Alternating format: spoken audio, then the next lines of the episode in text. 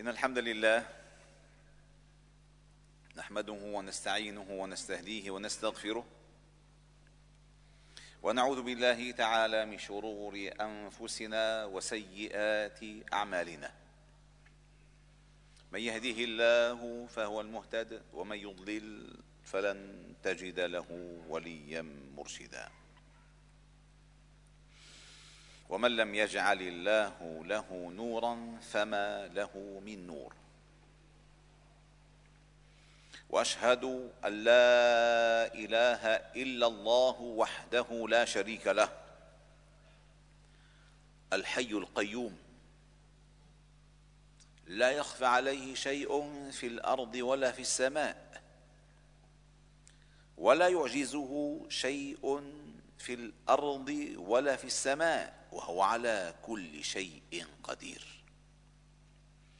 وأشهد أن محمدا عبد الله ورسوله وصفيه من خلقه وخليله. بلغ الرسالة وأدى الأمانة ونصح الأمة. وعبد الله حتى أتاه اليقين صلوات ربنا وتسليماته عليه وعلى آله الأطهار وصحابته الأخيار ومن تبعهم بإحسان إلى يوم الدين. يقول ربكم جل جلاله يا أيها الذين آمنوا اتقوا الله حق تقاته ولا تموتن إلا وأنتم مسلمون.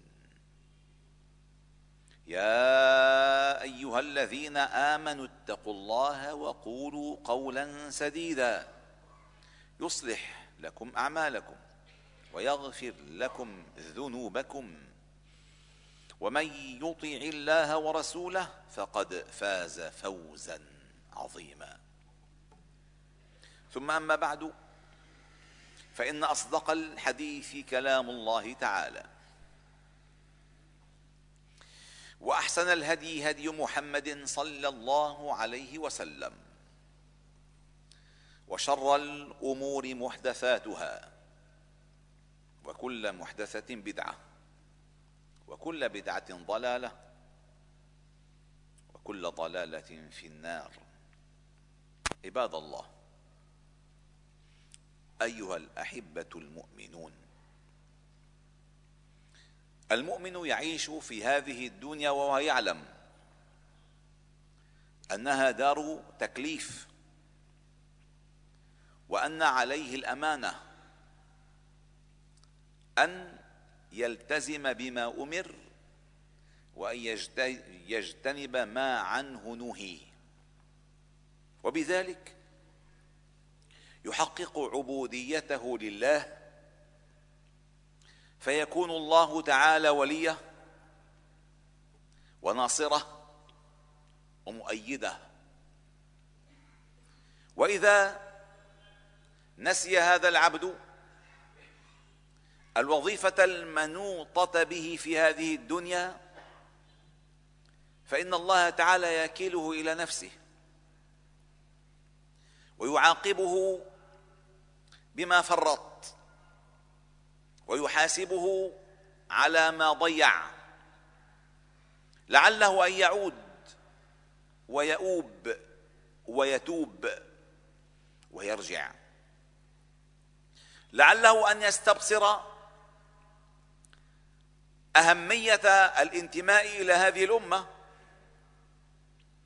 وحقيقة أن يكون عبدا لله يؤمر فيطيع وينهى فيلتزم فيلتزم ويجتنب. والمؤمن أيها الأحباب الكرام حتى يشعر بهذه القيمة ينبغي أن يعلم أنه فرد من أمة. وهذه الأمة وضعت اللبنة الأولى لها في عصر نبينا محمد صلى الله عليه وسلم. فالله أرسله بالهدى ودين الحق وأظهره على الدين كله ولو كره المشركون وفتح له فتحا مبينا ونصره نصرا عزيزا وأيد دينه وفتح الله تعالى له خزائن الأرض. فعندما يدرك هذه القيمة التي يحملها هو قبل أن يوجد في أي عصر ما. ينبغي أن تكون دائما نصب عينيه. أنه ينتمي إلى أمة هي خير أمة أخرجت للناس. إذا ضعفت هذه الرابطة في الانتماء إلى هذه الأمة وتفككت العلاقات بينه وبين تاريخها وأمجادها وبطولاتها وما الله تبارك وتعالى وعدها به من التمكين ونشر الدين وإبقاء الراية خفاقة على مدى الزمان يضعف ويسلط الله تعالى عليه عدوا يسلط الله تعالى عليه شرار خلقه. والنبي صلى الله عليه وسلم بما فتح الله تعالى عليه من العلوم والمعارف وبما اصطفاه به واجتباه وعلمه ما لم يكن يعلم وأطلعه على الأمور الغيبية التي ما كانت أن تصل إلى بشر بالعلم إلا أن يعلمها الله تعالى إياه. أخبرنا عما هو كائن إلى يوم القيامة. فما من فتنة يبلغ عدد روادها ثلاثمائة إلا وأخبرنا النبي صلى الله عليه وسلم عنها وعن اسم قائد قائدها واسم قبيلتها ومنتهاها.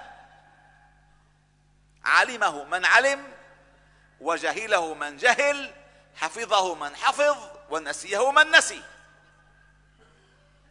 لهذا الاعتصام بالكتاب والسنة هو الجدير الكفيل أن يوقظ الإنسان من سباته وغفلته فيحتك دائما بعلم الوحيين كتابا وسنة بالعلم المعصوم من كتاب الله تعالى الذي لا يأتيه الباطل من بين يديه ولا من خلفه ومن علم السنة التي نطق به النبي صلى الله عليه وسلم مؤيدا بالوحي عندها يبقى في خير. النبي صلى الله عليه وسلم جمع صحابته يوما. وهذا يقرب أن يكون في آخر عهده بهم صلى الله عليه وسلم. بعد أن استتب الأمر كل الأمر. واطمأن المسلمون إلى هذه الفتوحات الهائلة وتمكين هذا الدين. قال لهم في حديث مشهور لا يكاد لا يكاد ينساه مسلم أو يستحضره كافر حتى. وهو حديث صحيح. يقول فيه النبي صلى الله عليه وسلم وعندما سأقوله ستقولون في أنفسكم آه سمعينه كثير. كثير سمعينه. كل ما بصير فتنة كل ما بصير حدث. يذكره الخطباء على المنابر. وتعج به مواقع التواصل الاجتماعي والرسائل والتذكيرات. ولكن كيف نفهم هذا الحديث؟ يقول فيه الحبيب محمد صلى الله عليه وسلم يوشك أن تداعى الأمم عليكم كما تداعى الأكلة إلى قصعتها. كلكم تسمعون أو سمعتم به قبل. يوشك أن يقرب أن تداعى يعني أن يدعو الأمم بعضهم بعضا. يوشك أن تداعى الأمم عليكم كما تداعى الأكلة على قصعتها. وسنقف عند ألفاظ هذا الحديث بعد أن أقرأه عليكم. قالوا أو من قل أو, أو من قلة نحن يومئذ يا رسول الله؟ قال لا بل كثير. ولكن غثاء كغثاء السيل. ولينزعن الله مهابتكم من صدور عدوكم وليقذفن الله في قلوبكم الوهن.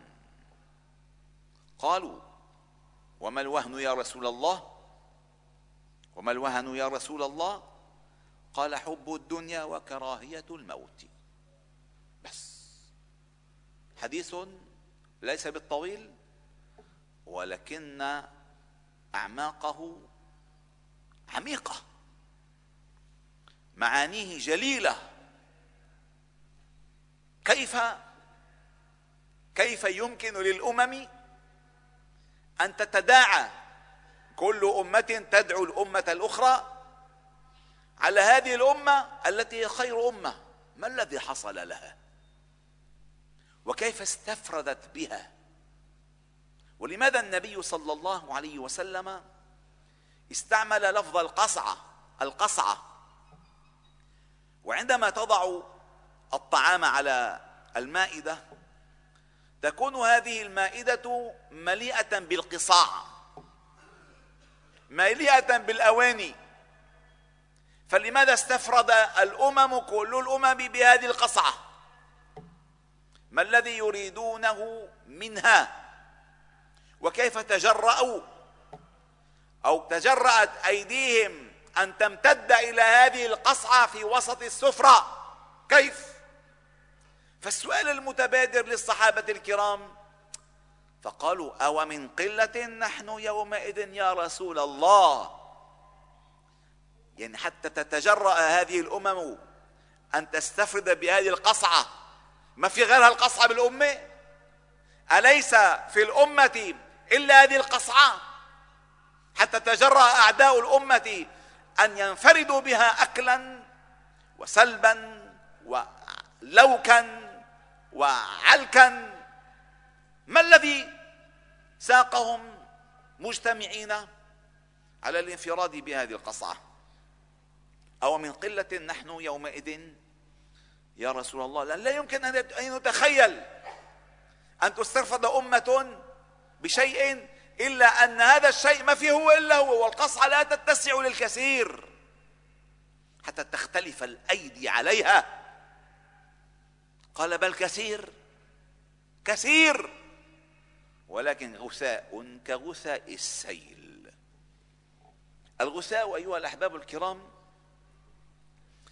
كما ورد في كتاب الله تعالى قال سبح اسم ربك الأعلى الذي خلق فسوى والذي قدر فهدى والذي أخرج المرعى فجعله غثاء أحوى. هذا الغثاء في معانيه المتعددة ينمو على ضفاف ما يجري به الماء.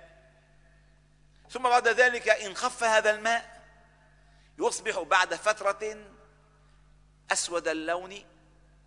ثم بعد ذلك تلحقه اليبوسة. ثم بعد ذلك يتفتت ويذهب في النهر. هل هذا المعنى؟ والمعنى الآخر الغثاء في غثاء السيل هو ما يعلو هو ما يعلو. الماء المتدفق عندما تدفعه الأمواج إلى الشاطئ فيخيل للناظر من هذا الحجم الكبير أن كل هذه الأحجام هي ماء. فتمتد يده بوعاء ليأخذ شيئا من هذا الغثاء فيذهب به إلى الشاطئ فيراه لا شيء. أين ذهب؟ إنه شكل من غير مضمون. شكل من غير مضمون. فإذا الغثائية تأتي على هذين المعنيين. إما في اليبوسة وقلة الحياء في جسم هذا النبات وإما في كثرتها وقلة فاعليتها. وكلا المعنيين معتبران. فنحن الآن نكاد أن نبلغ المليارين من المسلمين في العالم وهذان اثنان مليار لا يستطيع أو لا يستطيعون أن يفعلوا شيئا لاثنان مليون في غزة. لا يستطيعون أن يفعلوا شيئا. ندعي نصلي نقنط نستنكر لكن لنا الفعل مفقود. الحيوية الماوية التي كانت مع جريان الأنهار عند ضفافها من هذا العشب أصبحت أضحت غير موجودة. العدد الكبير والكم الهائل الملياران الممتدان على أكبر بقعة جغرافية مسكونة في العالم لا يستطيعون أن يفعلوا شيئا. وكأن الأمر لا يعنيهم. وكأن هذه القصعة إن انتهى منها آكلوها لن يلتفتوا إلى غيرها. وكانهم في أمان. وكأن هذه الأمم ما حركها إلى وجرأها على هذه القصعة غير ما تحملون من دينكم وإيمانكم وقرآنكم. وكأنكم في عالم آخر. ملياران من المسلمين لا يستطيعون أن يفعلوا شيئا عمليا عمليا لمليونين من المسلمين.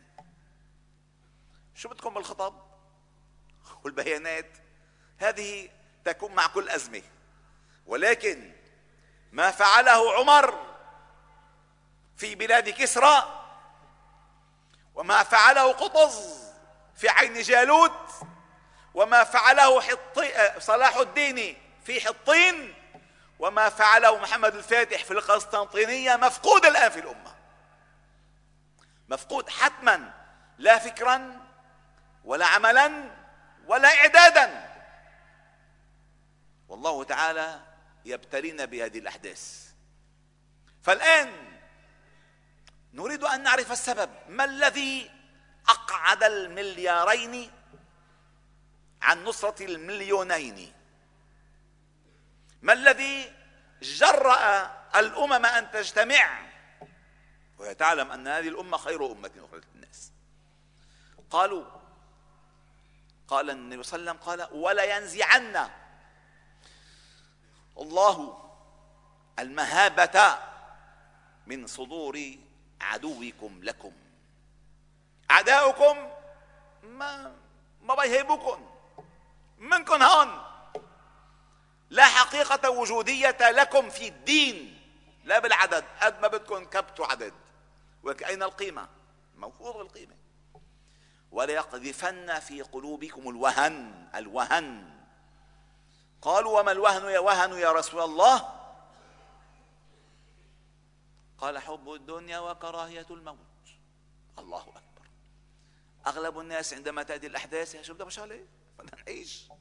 وبدنا نروح هلا عندنا مشاريع عندنا أطماع عندنا آمال عندنا مآء حب الدنيا وكراهية الموت. والذي تدخل في قلبه هذه الأمور فيفضل الدنيا على الآخرة ويكره لقاء الله سيسلط الله تعالى عليه شرار خلقه ولا قيمه له.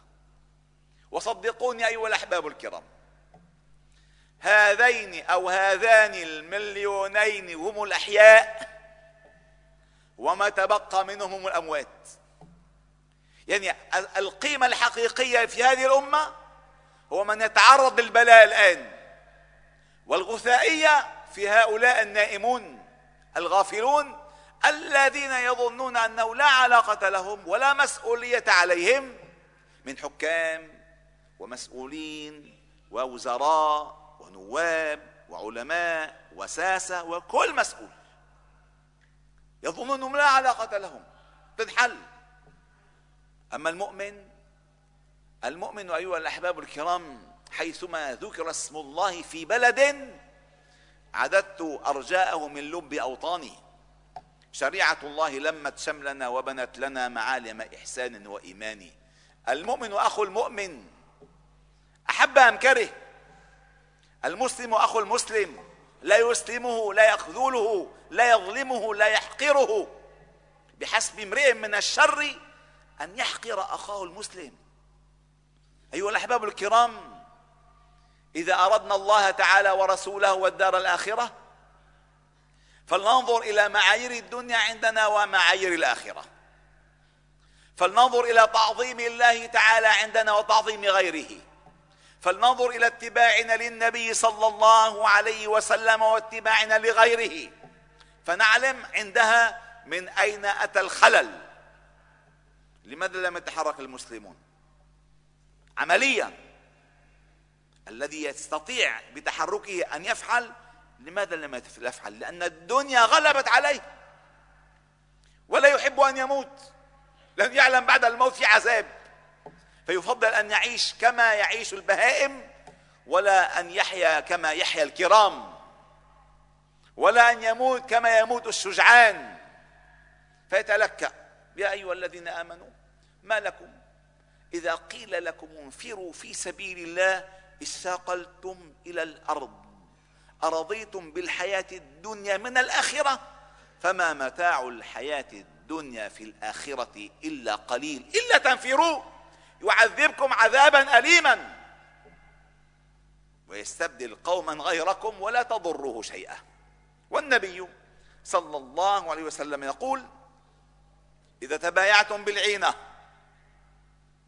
ورضيتم بالزرع واتبعتم أذناب البقر وتركتم الجهاد سلط الله عليكم ذلا لا ينزعه حتى ترجعوا إلى دينكم.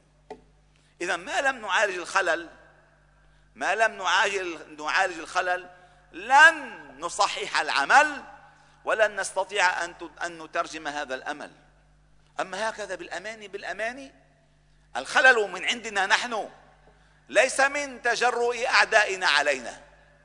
فما تجرأ أعداؤنا علينا إلا لأننا في هذه الغثائية التي لا حقيقة لها ولا قيمة وهذه الكسرة العددية التي لا فعالية لها وهذه الظاهرة الضوضائية في هذه الأمة التي لا صدى لها.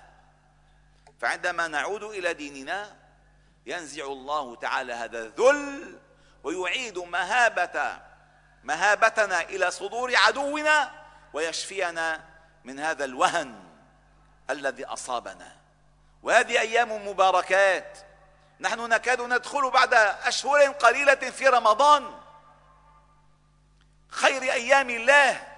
رجب شعبان رمضان شوال ذي القعدة ذي الحجة. أين نحن؟ تمر علينا السنون وهذه آخر سنة في الميلادية أي الشمسية على التقويم الشمسي وتدخل سنة 2024 وتمر علينا أيام ونحن لا نقدم شيئا. ولا نعي نعي ما الذي يحصل. هذه القصعة عندما يفرغون منها يتجرؤون على قصعة أخرى. ولا أحد يظن أنه في مأمن إذا اجتمعت الأمم. إذا اجتمعت الأمم سال لعابهم على كل شيء موجود ولا يردعهم إلا اعتصامكم بكتاب الله وسنة نبيكم محمد صلى الله عليه وسلم. فلنرجع واعين إلى فهم ديننا وقراءة ما يحصل حولنا من خلال كتاب الله وسنة وسلم.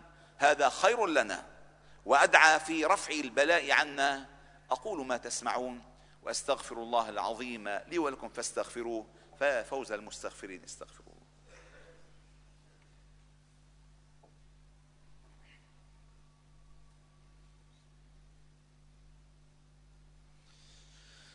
الحمد لله وكفى وسلام على عباده الذين اصطفى وأشهد أن لا إله إلا الله وحده نصر عبده وصدق وعده وأعز جنده وهزم الأحزاب وحده لا شيء قبله ولا شيء بعده. ولا نعبد إلا إياه. مخلصين له الدين ولو كره الكافرون. وأشهد أن محمدا عبد الله ورسوله وصفيه من خلقه وخليله. بلغ الرسالة وأدى الأمانة ونصح الأمة. وجاهد في الله حق جهاده وعبد الله حتى أتاه اليقين. صلوات ربنا وتسليماته عليه وعلى آله الأطهار وصحابته الأخيار ومن تبعهم بإحسان إلى يوم الدين. عباد الله أيها المؤمنون إن الله وملائكته يصلون على النبي. يا أيها الذين آمنوا صلوا عليه وسلموا تسليما. اللهم صل على محمد وعلى آل محمد كما صليت على إبراهيم وعلى آل إبراهيم وبارك على محمد وعلى آل محمد كما باركت على إبراهيم وعلى آل إبراهيم في العالمين. إنك حميد مجيد. وارض اللهم عن الخلفاء الراشدين والصحابة والتابعين ومن تبعهم بإحسان إلى يوم الدين. وعنا معهم برحمتك يا أرحم الراحمين. اللهم ارحمنا فإنك بنا راحم ولا تعذبنا فإنك علينا قادر ولا تسلط علينا بذنوبنا من لا يخافك ولا يرحمنا. يا حي يا قيوم برحمتك نستغيث أصلح لنا شأننا كله ولا تكلنا إلى أنفسنا طرفة عين ولا أقل ولا أكثر. إلهنا مولانا أنت رب العالمين. اللهم اهدنا واهد بنا واجعلنا سببا لمن اهتدى. اجعل اللهم هداة مهتدين غير ضالين ولا مضلين. سلما لأوليائك وحربا على أعدائك. نحب بحبك من أحبك ونعادي بعداوتك من خالف أمرك. اللهم اهدي شبابنا اللهم اهدي رجالنا اللهم اهد نساءنا اللهم اهدي شاباتنا اللهم اهدي أبناءنا وبناتنا. اللهم اهد إخواننا وأخواتنا اللهم اهد أمهاتنا وآباءنا ربنا ارحمهما كما ربيانا صغارا. اللهم اهد علماءنا لقول الحق واهد ولاة أمورنا للحكم بالحق واهدنا بهداك ولا تكلنا إلى سواك. اللهم أحسن عاقبتنا في الأمور كلها وأجرنا من خزي الدنيا وعذاب الآخرة. اللهم إنا نسألك موجبات رحمتك وعزائم مغفرتك والسلامة من كل إثم والغنيمة من كل بر والفوز بالجنة والنجاة من النار لا تدع لنا يا ربنا في هذه الساعة المباركة من يوم الجمعة ذنبا إلا غفرته ولا هما إلا فرجته ولا كربا إلا نفثته ولا عيبا إلا سترته ولا دينا إلا قضيته ولا مريضا منا إلا شفيته ولا مبتلا إلا عافيته ولا مظلوما إلا نصرته ولا ظالما على هذه الأمة إلا قصمته وأخذته وأهلكته. ولا حاجة من حوائج الدنيا هي لك رضا ولنا فيها صلاح إلا قضيتها ويسرتها برحمتك يا أرحم الراحمين. اللهم رحمتك نرجو. اللهم يا حي يا قيوم. اللهم يا مفتح الأبواب ويا مسبب الأسباب ويا سامع الأصوات ويا مجيب الدعوات ويا قاضي الحاجات. اكفنا بحلالك عن حرامك وبطاعتك عن معصيتك وبفضلك عمن سواك. اللهم اجعلنا نخشاك حتى كأننا نراك. وأسعدنا بتقواك ولا تشقنا بمعصيتك وخر لنا في قضائك وبارك لنا في قدرك حتى لا نحب تأخير ما عجلت ولا تعجيل ما أخرت. اللهم استعملنا فيما يرضيك عنا. اللهم اجعل خير أعمالنا خواتمها وخير أيامنا يوم نلقاك فنسعد برضاك ورؤياك. اللهم استر عوراتنا آمن روعاتنا احفظنا من بين أيدينا ومن خلفنا. وعن أيماننا وعن شمائلنا ومن فوقنا. ونعوذ بعظمتك أن نغتال من تحتنا. اجعل اللهم هذا البلد سخاء رخاء حفظا وامنا بحفظك وأمنك. فإنك أنت الله خير حافظا وأنت أرحم الراحمين. اغفر اللهم لنا ولوالدينا ولمن علمنا وللمسلمين في مشارق الأرض ومغاربها. سبحان ربك رب العزة عما يصفون.